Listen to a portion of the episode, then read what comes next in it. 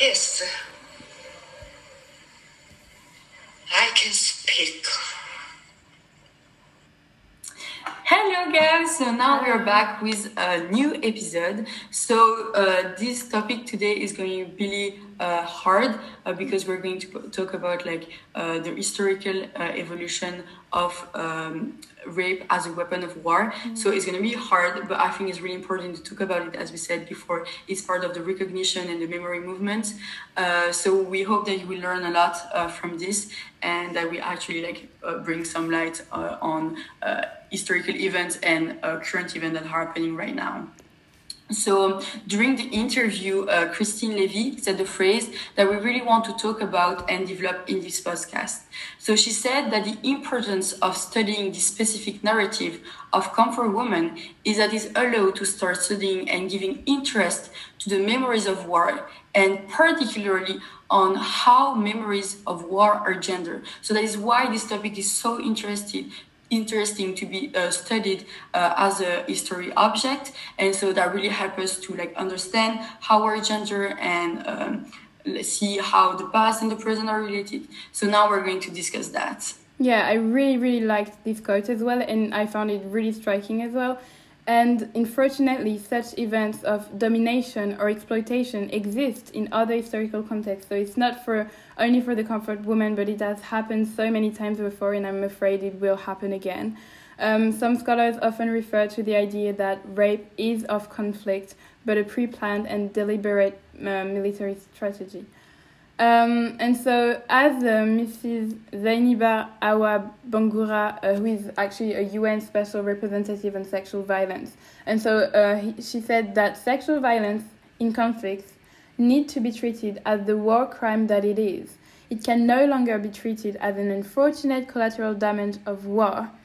Therefore, we will look at several cases to see how they echo uh, with each other and uh, which uh, we will highlight the specificity of comfort women and see what consequences this event has in the present.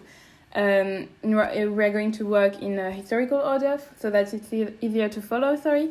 And uh, let's never ever forget, as we always say it, that the past is omnipresent, constantly being read and reinterpreted in the light of current issues and conflicts. Yes, so uh, the use of rape as a weapon of war is really not a new phenomenon, uh, unfortunately, and even seems as an historical, unescapable pattern. So we can even go back to ancient Greece and uh, ancient Rome, where rape of women in warfare were already a way to terrorize, destroy, and punish communities, or even further to change the ethnic, ethnic makeup of the next generation. So it was said that rape was socially acceptable behavior well within the rules of warfare. So now we are more than 10 centuries uh, later, and the problem still exists and has remained mostly unpunished. So for centuries, sexual violence in conflict was tacitly accepted as unavoidable. But the last century is experiencing some changes concerning the impunity of such behavior. So we will see two particular landmark cases of conflicts where sexual violence was a weapon of war. So we will look uh, at the example of the Bosnian War, which uh, took place in 1992 to 1995, uh, which is a really international armed conflict that took place in Bosnia and Herzegovina and that really participated in the breakup of Yugoslavia, as you all know. And then we'll look at the Rwanda genocide that occurred in 1994. And so we also uh, have a really important um, discussion on what is happening right now, uh, for example, in the Republic Democratic of Congo. Uh, so now let's look at these two examples and learn from them. Yes, so exactly. I'm going to start by talking about the Bosnian War. Uh, it concerned up to 60,000 women victims of, se- of sexual violence in the former Yugoslavia. So this is a huge number. Um, two important reasons to study this case um, in, um, as a field in sorry in the field of gendered memory of war are that firstly this war has a major legal significance and influence it was the first time that the UN Security Council was involved concerning rape in armed conflicts. So we see that it has a huge impact and it's a, it's a huge deal. Um, indeed, in December of 1992, the Council declared that the massive, organized, and systematic detention of rape of women, in particular Muslim women, in Bosnia and uh, Herzegovina, sorry, was an international crime that must be addressed. So it's not just a mistake; it's real crime, and that's that was the first time it was recognized as such by the UN. And so also uh, the International Criminal Tribunal for the former Yugoslavia uh, in 1993 considered rape as a crime against humanity, alongside other crimes such as torture and extermination when committed in armed conflict and directed against a civilian population. So it really echoes the case of the comfort woman. This was a crime, a crime, a crime of war, uh, despite what the Japanese government says. And so the court also expanded the definition of slavery as a crime against humanity to include sexual slavery, Previously, forced labor was the only type of slavery to be viewed as a crime against humanity. On the trial of Bosnian Serb army members, such as, for example, Dragoljub Kunarac, was the first time in any national or international jurisprudence that a person was convicted of using rape as a weapon of war. So, uh, secondly, why this case is so important when we talk about gender uh, war studies uh, is that historians describe the sexual violence in the Bosnian War as a tool for ethnic cleansing and uh, achieving a pure nation. That's why they would use rape camps with the specific intent of impregnating their victims. It's really, really important to acknowledge that indeed. It is a strong connection between the past and the present. We talk here, in this case, about inter- intergenerational trauma that are carried on after the end of the conflict due to the children. Um, it is also important to take it into consideration because the children born uh, from these historical events face, uh, face stigmatization, abandonment, and rejection by the community, barriers to legal citizenship and land rights, and are prevented from accessing formal health, education, and employment system.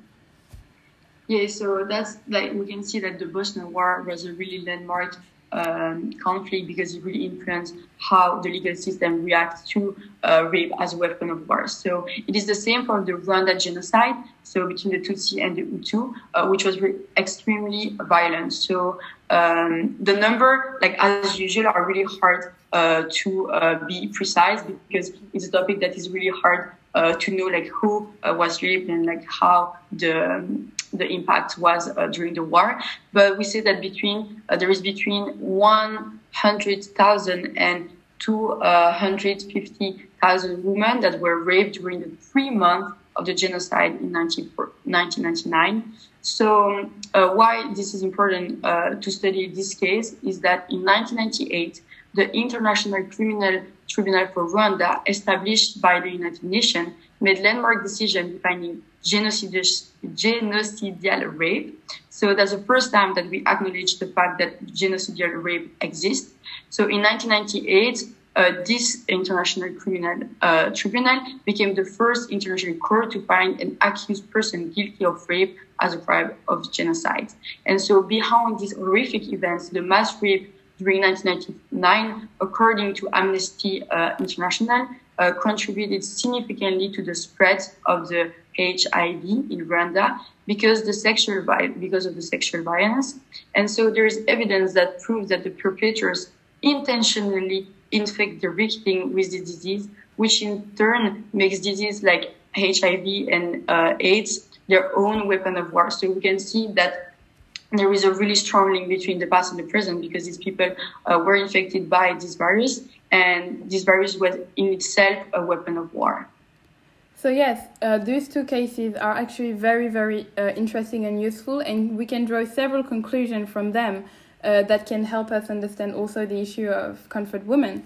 Um, so we found a quote by Gerda Lerner, um, who uh, actually summarizes pre- uh, pretty well the conclusion that we can draw from these historical events.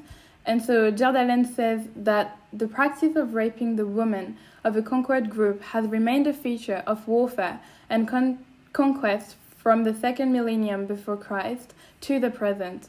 It is a social practice which, like the torture of prisoners, has been resistant to progress, to humanitarian reforms, and to sophisticated morals and ethical considerations. But it's important to note that even if rape is still a very uh, current issue that has not be, been solved, uh, there are some little evolutions in the justice made for the victims with the development of the prosecutions of rapists in war, um, in war crime tribunals, and the growing awareness uh, of the international communities and administrations. And so uh, many victims have claimed for compensation and asked, for example, the court to decide about um, how how they should do to compensate and repair for their for the damage that was that was made. And actually, uh, many trials uh, took place, and uh, and uh, justice was made for several um, several sexual crimes.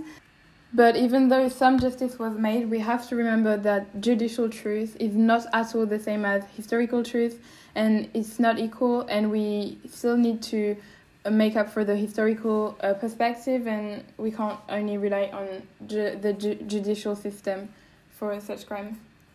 Yes, definitely. Like recognition uh, is really important, and uh, the ju- judicial uh, and justice is taking a stand on that. But there is still uh, the memory that be, that need to be made uh, in the public and in the population, and not only in the country where uh, the acts uh, were made, but also everywhere.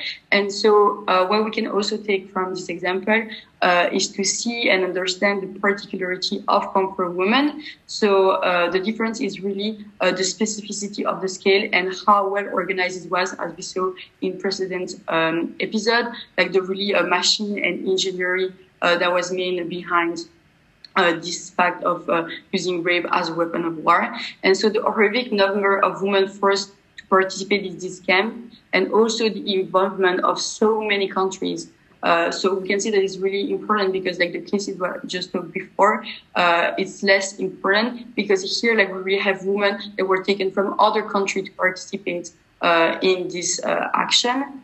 And so to finish this podcast with Geoffrey, we really wanted uh, to um, make honor to Denis Mukwege, which is uh, the receiver of the Nobel Prize in 2018.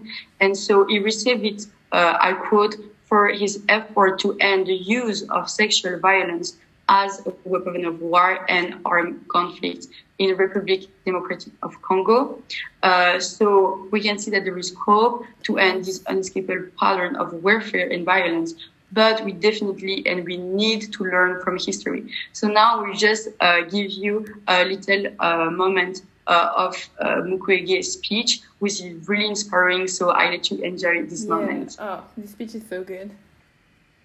Today I can see that things are changing a lot. Women now are breaking silence. They are becoming the actors of the change in their own society. This is really giving me a lot of hope. One day we can shift the shame from women to perpetrators. And when this will happen, I'm sure that this question will be solved. My dream, I imagine really a war without rape as a weapon of war.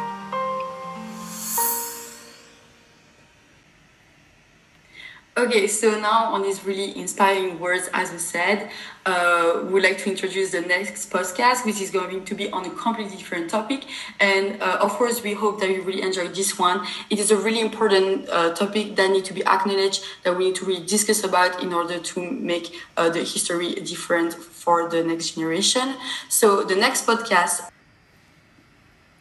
so the next podcast is also going to be really interesting. So literature is not only a source, but also a laboratory for thinking about the past. So that's what's really interesting. And so in the next podcast, we talk about arts and how uh, they have the power to build heritage and call for public and scholars awareness. So that's why the next episode is going to be on an animated movie called her story that we develop why it's called like that and you will see it's really interesting. And so uh, before watching and listening to the next podcast we really invite you uh, to watch this animated movie. I repeat it it's called her story. It's a 10 minute clip uh, that will uh, help you uh, enjoy the last podcast. Thank you for listening to us and we hope you enjoy it. Yeah thank you